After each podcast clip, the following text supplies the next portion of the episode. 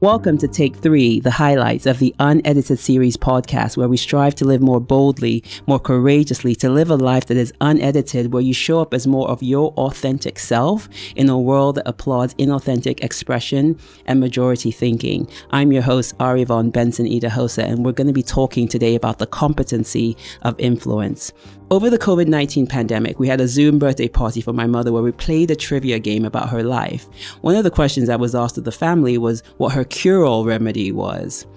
Funny enough, it didn't take long for everyone to get the answer right. Literally within one minute, we were each holding our respective bottles of apple cider vinegar to the screen because mom had so drilled it into our heads as her go to for everything from losing weight to gaining weight to curing colds, flus, and even curing COVID.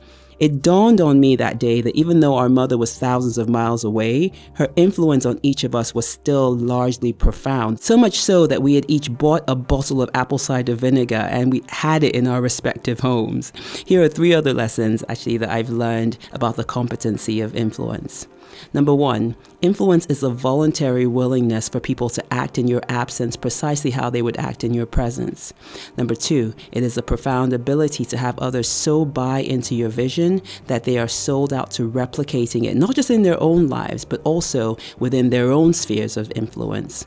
And number three, to influence and to control are not one and the same. Anyone who seeks the latter is ultimately a manipulator. So perhaps it's a good time to actually pause and to take stock of who is currently, hopefully positively, influencing your life. Are you in a space that affirms your dignity, your growth, that seeks the evolution of your highest self? And if, on the other hand, you're someone with some level of influence, be careful how you wield it because some of us are drinking apple cider vinegar and minding your business. Those are my thoughts of the day. Do with them as you will. Blessings.